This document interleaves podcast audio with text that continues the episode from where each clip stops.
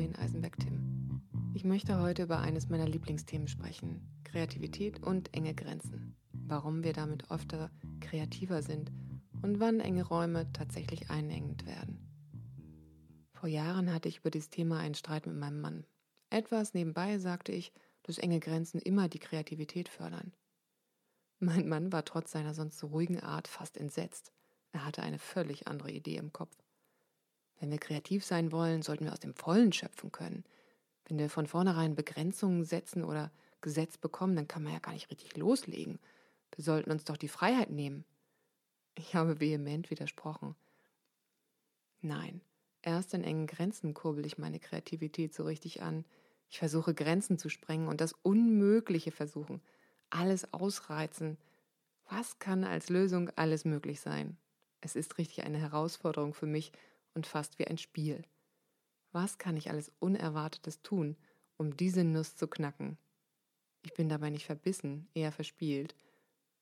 Es ist eine Freude wie in einem Spiel, bei dem man nicht gewinnen kann, sondern nur lernen, erfahren, erleben und ausprobieren. Ja, im Moment wie austoben. Zum besseren Verständnis habe ich meinem Mann mehrere Optionen genannt – was das zum Beispiel beim Malen oder beim Collagen heißen könnte.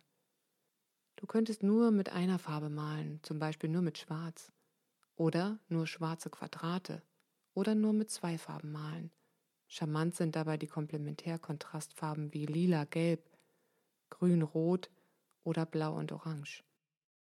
Alternativ kannst du dir einen Buchstaben in verschiedenen Größen ausdrucken, ausschneiden und damit eine Collage gestalten – Wichtig ist hierbei nicht ein Blatt zu gestalten, sondern eher 10 bis 20 Werke.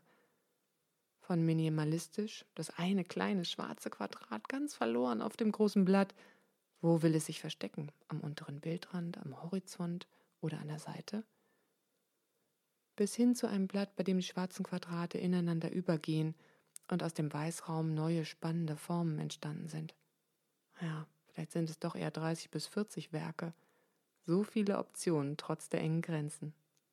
Falls du diese Übung selber ausprobierst oder selbst noch eine Idee für eine enge Grenze hast, freue ich mich riesig über ein Foto, zum Beispiel bei Instagram in deiner Story. Verlink mich da gerne oder schick es mir auch gerne direkt. Mein Mann hat übrigens meine Erklärungen verstanden, genickt und es kurz zusammengefasst mit den Worten: Ja, du verkleinerst den Problemraum. Hm, das wären jetzt nicht meine Worte gewesen, aber ja, genau das meinte ich. Es gibt auch noch eine andere Art von engen Grenzen. Das sind einengende Grenzen, die uns die Luft zum Atmen nehmen. Das fühlt sich eher ausgeliefert an, als in Hochtouren auf der kreativen Ader unterwegs zu sein. Dieses Jahr ist das beste Beispiel dafür. Corona und der dazugehörige Lockdown hat uns allen eine äußere Grenze gesetzt und eine sehr massive enge Grenze. Der erste Impuls ist bestimmt nicht damit locker flockig, verspielt oder entspannt umzugehen. Doch was passiert, wenn wir das nicht tun? Wir kämpfen dagegen an. Wir können nicht aufhören, uns darüber zu beschweren, warum es jetzt so ist und trauern dem, was nicht mehr ist, gedanklich mehrmals am Tag hinterher. Sätze wie ich vermisse Punkt, Punkt, Punkt oder es geht mir gehörig gegen den Strich, mich nicht mehr mit meinen Freunden zu treffen oder boah, es geht mir gehörig auf die Nerven, dass wir, jetzt können wir natürlich wahlweise alles eintragen, was uns durch Corona begrenzt oder begrenzt hat, wie dass wir nicht mehr oder dass wir Gesichtsmasken tragen müssen, keine großen Partys feiern können, nach dem Reisen in Risikogebiete in Quarantäne müssen und so weiter und so weiter. Solche Gedanken, und es ist egal, ob wir sie laut äußern oder nur denken, die Wirkung ist die gleiche. Mit jedem einzelnen Gedanken weben wir uns in einen engen, noch viel engeren eigenen Kokon, als Corona oder der Lockdown es hätte tun können. Wir sitzen in unserem eigenen kleinen Gefängnis und es fühlt sich immer mieser an. Teufelskreis. Sobald wir uns als Opfer der Situation sehen, sind wir weit entfernt von Kreativität und sehen keine andere Option oder Lösung mehr. Wie ist jetzt der Weg daraus? Die Antwort ist zumindest einfach gesagt. Akzeptanz. Erst wenn wir akzeptieren, was wir in diesem Moment wirklich nicht verändern können, haben wir den ersten Schritt aus dem Kokon gemacht. Mir ist dabei noch ganz wichtig zu betonen, dass es einen Unterschied gibt zwischen Akzeptanz und Toleranz. Manche Situationen kann ich nicht verändern und trotzdem toleriere ich sie nicht. Es kann zum Beispiel auch ein Ereignis in der Vergangenheit sein. Ich finde es immer noch nicht in Ordnung. Ich toleriere es nicht. Trotzdem kann ich zumindest akzeptieren, dass es passiert ist. Ändern kann ich die Vergangenheit im Hier und Jetzt nicht mehr. Es ist, wie es ist. Wenn ich akzeptiere, kann ich wieder meine eigene innere Quelle anzapfen. Meine innere Quelle, um zu wissen, was ich tun will und wie ich damit umgehen will. Jetzt, in diesem Moment. Und kann entscheiden, wer ich sein will. Mit Akzeptanz kann ich meine innere Quelle der Kreativität anzapfen, um zu wissen, welche Ideen und Optionen mir dazu einfallen. An dem Virus selbst und an der Entscheidung des Lockdowns konnten wir nichts verändern. Wenn ich dies akzeptiere und nicht mehr in der Vergangenheit, sprich im Januar 2020 feststecke, gibt es also eine neue Frage. Was will ich tun? Welche Möglichkeiten habe ich? Was sehe ich für Optionen, mein Blatt oder meinen Tag zu gestalten? Ein Quadrat, mehrere Quadrate? Da ich Kinder habe, habe ich auch erlebt, wie einige Eltern ganz zauberhaft auf diese herausfordernde Situation reagierten.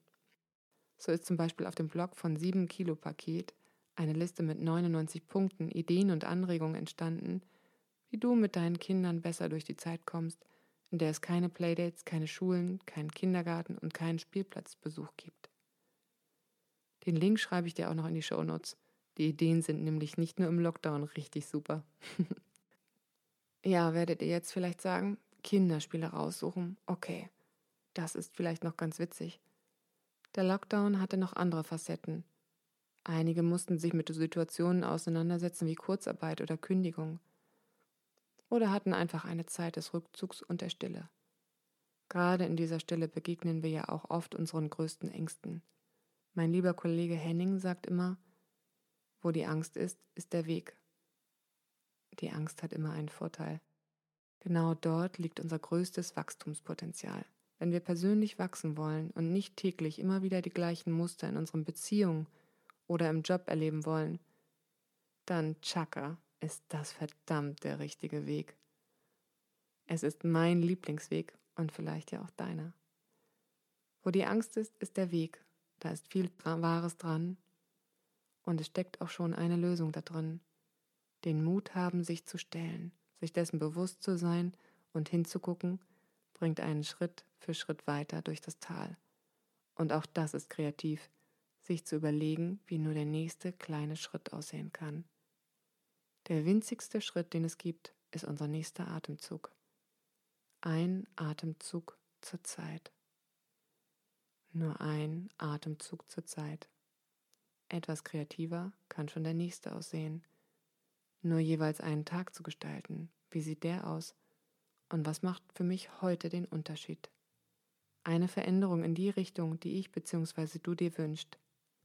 Und ich wünsche dir hiermit einen guten Flug durch die Woche mit ganz viel Kreativität und Umsetzungspower für all deine Ideen.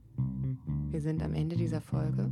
Falls sie dir gefallen hat, freue ich mich riesig über ein Feedback wie einen Kommentar bei Instagram. Du findest mich da unter @dorentim oder eine Bewertung bei den Apple Podcasts.